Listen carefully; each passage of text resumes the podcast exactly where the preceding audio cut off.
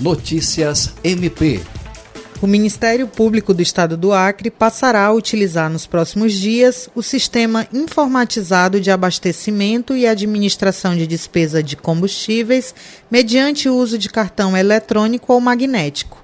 A Procuradora-Geral de Justiça, Cátia Rejane de Araújo Rodrigues, diz que a iniciativa vai permitir mais eficiência, controle e economia no gerenciamento e despesas para aquisição de combustível. A procuradora-geral do MP Acreano disse ainda que a adesão a essa nova ferramenta de gestão faz parte do processo de automação que vem sendo implantado na instituição e explicou que o objetivo é garantir mais transparência e controle, além de reduzir custos. André Oliveira, para a Agência de Notícias do Ministério Público do Estado do Acre.